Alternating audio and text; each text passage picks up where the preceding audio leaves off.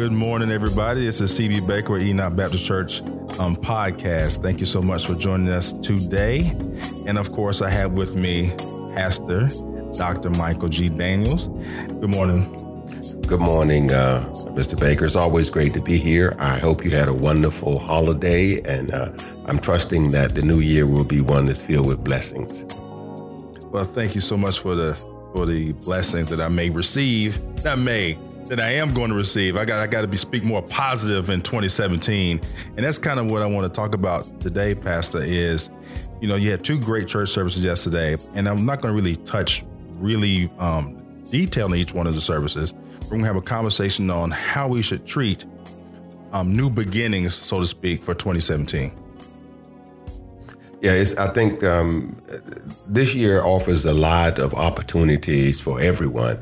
And what we have to just do is to kind of take our minds off of the things that did not work in 2016 and look forward to what um, God is going to be doing for us in the in the upcoming year. Right. So now, this is for people who are been beat down by 2016 and you know they they basically crawled in to 2017 and they're looking up and they're like you know i just don't see a a, a change. Uh, what's your advice um, that you have for them? Or what does the bible say that you can really do to really help you get back up and stop crawling and start walking? That's that's a great uh, a great question. When you when you look at most of us and where we are. I think one of the things we have to do is an honest assessment and say, am I truly operating based on the principles of the Bible or am I just going to church on Sunday morning? Right. And so, I mean, to me, that's a great starting point. So let me address it in two ways. Let me address it first upon, let's just take an honest assessment and say, well, am I operating based on the Bible? And, and I'll give you an example, one that I often use with people. Uh, the Bible sets up a, a way for us to manage our finances, for example. Um, most of us have heard of the 80 20 rule, but most of us don't apply from a biblical standpoint. In the Bible, um, when, when one of the um, Babylonian kings had a dream, the essence of the dream was, excuse me, that he was to survive off of 80% of his wealth and save the 20% so that when difficult times came, he would be prepared. That sets up a system for all of us that we should learn to live off of 80% of our income and which allows us then to tithe 10%, but also allows us to save 10%. Now, most of us who face adversity have not followed that rule. And so right. therefore, when adversity comes, we are not prepared. Right. Once you begin to struggle, the struggle sin, tends to keep going. So the thing that we have to do is back up and say, well, am I truly living based on what the scripture says? the same thing goes for relationships, for, for all sorts of things. But now let's say I am, I, I have made an honest assessment and I really am living based on what the Bible says. Then I have to go back to something I learned when I was a junior in high school. One of my instructors placed this up on the board. Um, it said uh, TTT up in a place where it's easy to see the cryptic admonishment TTT. And then when you see how slowly and depressingly you climb, it's nice to remember that things take time. And I think that's something that we all have to understand is that if it took me a year to get into the valley, right. it's going to take me at least six months to get out of the valley. Right. Because it's easier to slide down a hill than to climb up a hill. Gotcha. Uh, and, and, so you, you're going to require usually twice as much effort to climb out of the ditch as it was to get into the ditch. That's that's I like how you um, put that. It, it really is um, good that a good really saying or is going down the hill versus going up the hill, and I and I can attest to that.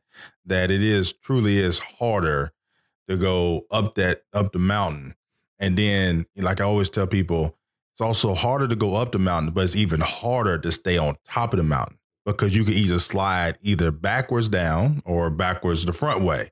Now, uh, one thing I will say is I tell people just because you're going down the hill if you're going front because life is full of peaks and valleys. So, in order to get to the next peak, if it's going to be higher, you're not going to be able to climb at the same level. You're going to have to go down in the valley a little bit and spend some time down there and learn some different things. So, what is your advice for people that are they've been at the top and they're now it's 2017 to say, okay, I like where I'm at now, but I need to get to the next level. How can we biblically, what does God say that we can do to get to that next level? Well, there are a couple of things. Let me um, first of all just drop this out there. Um, it's something you said. I just want to piggyback on.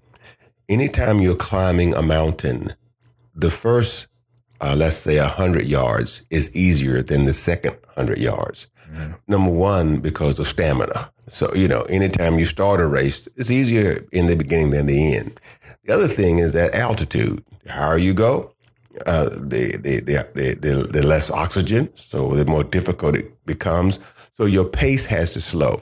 So the first thing we need to remember then is, and the Bible says the same thing. As a matter of fact, in the 27th um, division of Psalms, that's what David uh, pointed out, um, that we have to be more patient the higher we go. And so once you get uh, moving to the top, you have to be a little more patient. You have to recognize that I cannot climb at the same pace as I climbed before. So even though I'm at the top of this first peak, it will take me a little longer to get to the top of the second peak. That way you don't get frustrated. The other thing you have to do is to understand when the scripture says to wait on the Lord. What it's saying basically is to start listening more, listen to where God is trying to lead you, and also understand why you are trying to get to the next level. What is the next level? Is the next level so I will have more money in my pocket? Is the next level so I will have more happiness or more joy in my life? Because if my struggle is to get more money, it may mean it will come at a cost of my happiness. And so I have, may have gone up higher, right. but not realize I'm higher because I'm not as happy. because right. in getting there, it costs me some happiness. So I have to kind of balance it out and say, well, which level am I trying to get to? And am I really there? Yeah. I mean, a lot of people get into you know, say business or they start a new job or asking for a new job. Um, they really look at what they could do um, for as like the money wise, and they look for that money, and they really don't analyze the fact that they may not be happy. Like how many people you know of, Pastor, that have got a new job, got the new paycheck, and then after about three months, and, you know, they're catching pure hell on the job. And they're like, you know what, this ain't worth it. But now they've gotten a bill because they went out and got that new car that you talked about, you know, getting the new car. And now they can't quit the job because now they got a new car payment that they need to pay their car. So now you're driving a nice car, but you're unhappy. So it just doesn't make sense to keep it's like it's a reoccurring thing that you see people get into. Well, and I think a part of that is most people view the top of the mountain as material gain. Um, and the, the Bible says this is that naked I came in and naked I leave, which means that I came with no material possessions. I'm going to die with no material possessions. So the issue becomes is top of the mountain more money, larger home, or is it a life with more joy?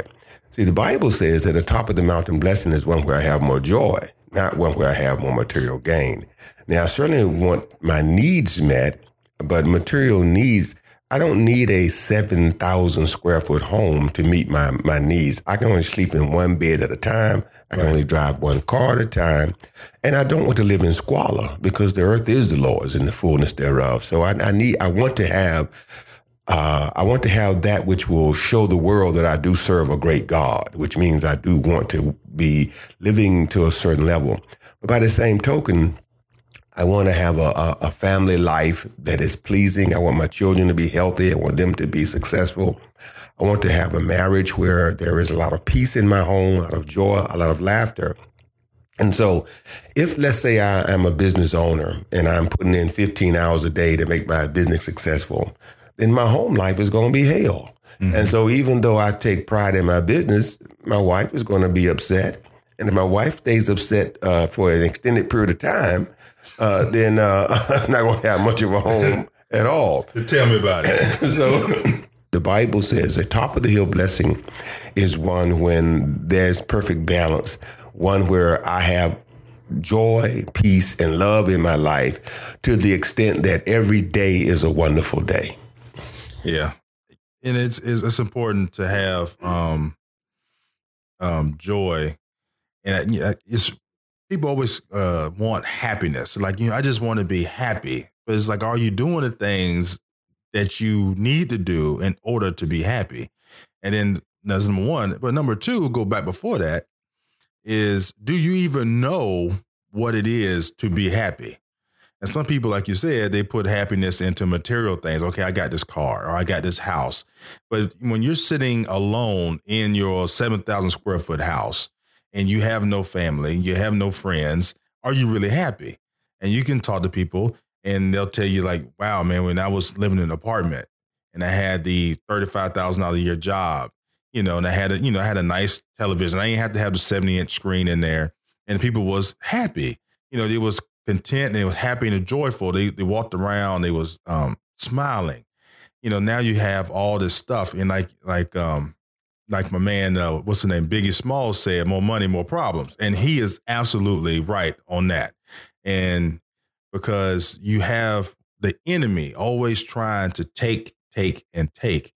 And uh, and when I got out of the church service, was if I go into 2017, no matter where I've been in 2016, with my head held high, and and I'm stepping into 2017 and really focusing on what I can do to be better, but also feeling better, being happy. Because no matter what, should nobody be able to take the joy that you have for yourself from you.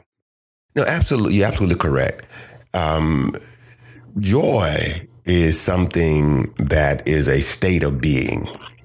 Happiness is something that is an occurrence. Um, I had an instructor once that said to me, "Joy, trying to get trying to get happiness, pardon me, is like trying to go to sleep." Uh, the more you try to go to sleep, the harder it is to go to sleep. The more you try to be happy, the harder it is to obtain happiness. Because when you equate getting uh, uh, something with being happy, what happens is once you get it, you see something else you think will make you happy, so you're no longer happy anymore. Uh, and and so what you really get in is a cycle of envy. is that, you know, right. I'm envious of other people because they have what I think will make me happy. And so that tends to make us more miserable because we don't have what they have. So you, we have to step back and say, well, you know what? Rather than me trying to be happy based on what I can acquire, let me try to be joyful based on my state of being. You know, what is it that gives me great joy in life? What is it that causes me to put a smile on my face? And what I find for it is this. If you have five friends that just the mention of their name puts a smile on your face. If you have a special someone in your life that you can't wait to leave work and get home to. If you don't have to worry week to week if your bills are going to be paid then you will be living with joy. And that is really what we should focus on in 2017. Uh, my thing is go into the year saying to yourself, how can I ensure that I have people in my life that I believe put me in a place where um, we can get along and not argue and not fuss and not fight, but we can complement one another you know, how can I help somebody else? And so one way of doing that is every day that you leave your home, look to make someone else's life better rather than looking for someone to make your life better. And the more you do that, the more you'll find joy. Okay, switching gears here a little bit. Um, in 11 o'clock service, you mentioned something that I really wanted to talk about because it really kind of made me think about things a little differently. He said, I will be blessed when I have the opportunity to tell people or people can see how God has blessed me. So, and then l- listen to what you had just said about, you know, people, you watching other people be blessed and then you get envious and then you get frustrated. And I got to thinking, did those people get, if the people got blessed so they could show how God blessed them, we kind of miss the whole point of watching them be blessed. And we start hating on them, so to speak, or being envious of them. But then when we get blessed, we don't necessarily we do the same thing that they did. We didn't say thank you, God, for blessing me. Like when you like when you see the celebrities, they the microphones shoved in their face, and they don't say, "I just like to thank God for allowing me the opportunity just to be here and you know doing what I love to do for everybody here today." Sports athletes, I mean, they they get it when they get an award, but you know, but how you were saying it yesterday made me feel like we should be saying that even when you go to your job. You should be saying you ain't got necessarily tell the people at, at work every day you walk in the door, but you should be thankful for what you have that God allowed you that opportunity and then to show people also that you've been blessed with intelligence, the ability to work. And even even though if you was able to get that nice car that you talked about, it's like thank you God. God bless me with this car. Right. And you know what you you really are spot on and that is the, the question becomes why am I blessed? And there are two reasons. One is so the world can see how great a God I serve. The other is so I can be a blessing to other people. Uh, some people, when they get blessed, they want to show off the blessing, but they want to hold it within their own little circle. And that's what causes folk to be envious when, you know, if you get a blessing, but yet you don't share your blessing. And I'm not saying that every time you get a paycheck, you should give it out to everybody. But the point being is that God blesses us so it can be a blessing to other people. And so that is the thing. If, for example, if, if, um, Coach Coach Wilder, uh, the um, head football coach at uh, Old Dominion University, I think is a perfect example of what I'm getting at. Um, Coach Wilder has done great things for the football team at ODU. They um, have recently won their first bowl game, but he had not signed his contract for 2017. When they interviewed him, and and they talked about his success and they asked him why haven't you signed the contract for 2017 because we understand it was a very lucrative contract mm-hmm. he said because they have not included pay raises for my staff and until they include pay raises for my staff, I can't take a raise either. And so he was tying his blessing to the blessings for those that work for him and work with him. Now, uh, will his staff be upset that he got a raise? Oh no, they will be happy he got a raise. They right. won't be envious because his blessing becomes their blessing too. Right. And, and, that's how we are called to be, you know, from a biblical standpoint, that we are blessed by God so we can be a blessing to those around us. And, and when we do that, the people around us won't be envious. They'll be praying for us to be blessed because they know the more we get, the more they will get as well. Not that we are obligated to give, but that's because we love, that's our personality. And so, and similarly, um, I don't become envious of folk when they get blessed because I understand something. I can't spend your money. Right. I, I can't live in your house. So no matter how much God bless you, it doesn't take away from me. But what I do know is this if God can bless someone who is less inclined to follow his will than I am, then that means that he certainly will bless me. Uh, it might be that my timing is not your timing, but I know that my time shall come because the promises are real. And that's how I, I, I look at it. Yeah. You know, and one thing too that I look at is when I see other people get blessed, it's like I have no idea what they've been through. And I might not want to go through what they went through to get what they have been blessed with. You know, so you, you gotta be careful what you ask for you know and um and i tell people all the time just be careful what you ask for and be careful what you pray for because you will get it. And it may not come the way that you actually want it but you're gonna get the end result. You know so really be careful um with that. One thing i want to go back and touch on is um waiting on the lord and do not give up on the lord. You know going back to what i was saying the people that you know that got beat down 2016 going in crawled into 2017 and waiting on the Lord. You know, it's a, you know, I like to picture the person, he's laying on the ground, he's looking up at the sky and he's saying, Oh Lord, when will you help me out and, get me up? And and he's about to give up. He's about to throw his hands up. He said, you know what, forget it. You know, I've I've done the church thing. I really didn't get a, a I didn't get the benefit of it yet. What what type of motivation do you give that person to stay coming to church, stay in the Bible, and and keep waiting on the Lord? What I say to people is, don't do the church thing, do the God thing. And I, what I mean is this: is that the, the, the mistake that most a lot of people, a lot of people make is they think waiting means doing nothing, and that's not what waiting means. When David said, "Wait on the Lord, be of good courage; He shall strengthen thine heart," David was saying do not depend on others, but depend on the Lord.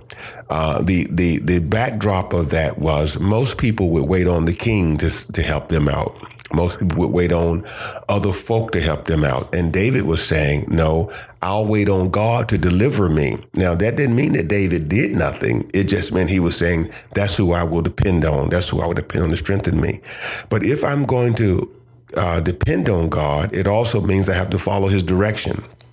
And so waiting means follow his direction, lean not to your own understanding, but in all of your ways acknowledge him. What the Bible guarantees us is this if you do what it says, you shall be blessed. Now, that means there's more than just coming to church and living the same lifestyle I lived before I came to church. A lot of people come to church, but they don't change how they respond to the world. Right. So you have to come to church, but also change how you respond to the world. And if you make those adjustments, see, you know, for example, the Bible says, love your enemies, pray for them that despitefully use you. And let me tell you something. The Bible says it'll make your enemies your footstool. What most people assume that means is that God will make, have, give you the ability to stomp on their head. That's not what it's saying. It's saying that those people will start supporting you. Right.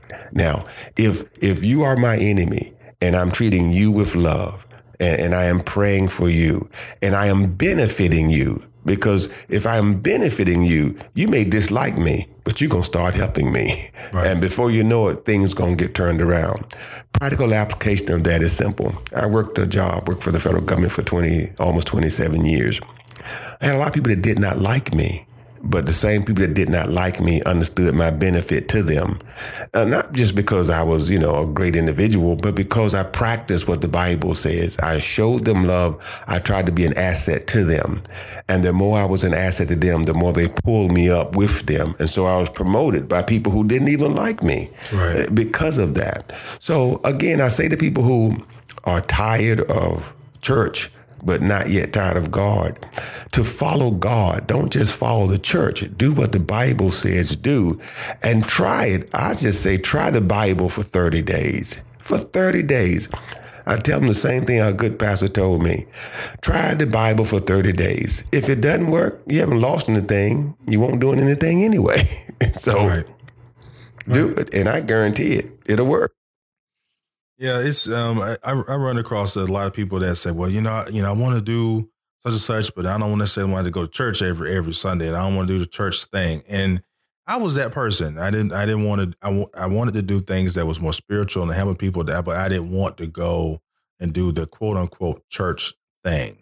And there was a, a good um friend of mine that said, "Well, you well you why you don't go to church?" And I said, "Well, everybody I felt like everybody was hypocrites." In church. And you know what she said to me? She said, "You know, church is is the hospital for the soul." And I, said, "Okay, okay." Explain a little, little bit more about me to that. She said, "Everybody in there is trying to get something right. No one in there is perfect. So if you go in there looking at other people, you know, judging yourself on how they're acting, and you're in there for the wrong reason. You're in there to fix you." And yourself, and and ever since she ever since she told me that, and I was like, okay, I'm gonna look at this a little differently. You know, change my perspective on things. And then luckily, I I, I married um, married into the the church family, so I did pretty good on that. That was a good decision. And and what's really interesting about that, Pastor, is was that I really feel like that was God's plan for me too. Absolutely, I, no doubt in my mind, it absolutely was. And what you said makes perfectly good sense, and people need to appreciate that concept. Um, for some reason, those who are not churched seem to think that people in church are perfect people. And so they do label them as hypocrites.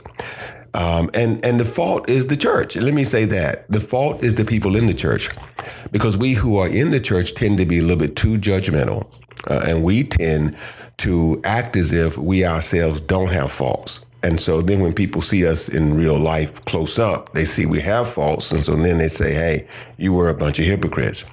The reality of life is this: um, a wise man said to me, "Once you have graduated from college." you will be in a great position to learn. And I always thought that it was, I would know by now. Right. See, church is the same way. Going to church does not make you perfect, it puts you in a position to be better. And so it's not like I go to church and become better. It's I go to church so I can be put in a position to become better. Now, some people do become better because they went to church. And but there's some people that don't and they're not becoming better, it's not because they are bad people. Just like everybody that go to college don't graduate and get jobs making hundred thousand dollars a year. Right. It's just because some of us um, are doers, and some of us are learners, and some of us are just slow to change. Right. Uh, but that doesn't make you bad. It just makes you different. And Right. and and so I say to anyone who's frustrated um, when you go, don't go thinking that my neighbor will be better than me. Go thinking my neighbor is probably worse than me. Uh, but we're all here because we're trying to learn so we can be better. Yes. And one thing you did say that uh, that we have to take into account when you go to church and you deliver the message, if you don't apply it, it's not going to work. You know, it's not going to work for you. You you just knowing it doesn't does it. Yes, it helps, but if you don't apply, you're not going to get the benefit or the blessing from it. And that's one thing I, I will say that I, when I took the little 30 day challenge, I applied things and it worked. It may not have been like a great, but I saw a difference. So therefore, I said, okay, I'll give another 30 days. And then we're, you know, it's going on now three years for me. So actually more than that, probably around five. So it is really beneficial. So that's why I wanted to, you know, one reason why I wanted to um, start the podcast with the Enoch Baptist Church podcast with you was so people like myself can hear the motivation and the the practical aptitudes that you can apply to things to help you get to from step one to step two. And then even for the people that's been lifelong churchgoers that are still struggling with certain things, what I call the eight, nine, and ten people that either they get a higher level, they know all the scriptures and say, okay, here's what you need to do to apply things and apply what you're reading. Understand it, apply it, and you'll see a difference. Thank you so much, uh, Pastor Daniels. Um, what we got looking? What what do we have to look forward to in the next coming year? I'm looking for all of our members to be positioned so that they can realize their greatest potential. Uh, to me, the beauty of following God's word is not just that I become spiritually in tune, but it allows me to be the best person I can be.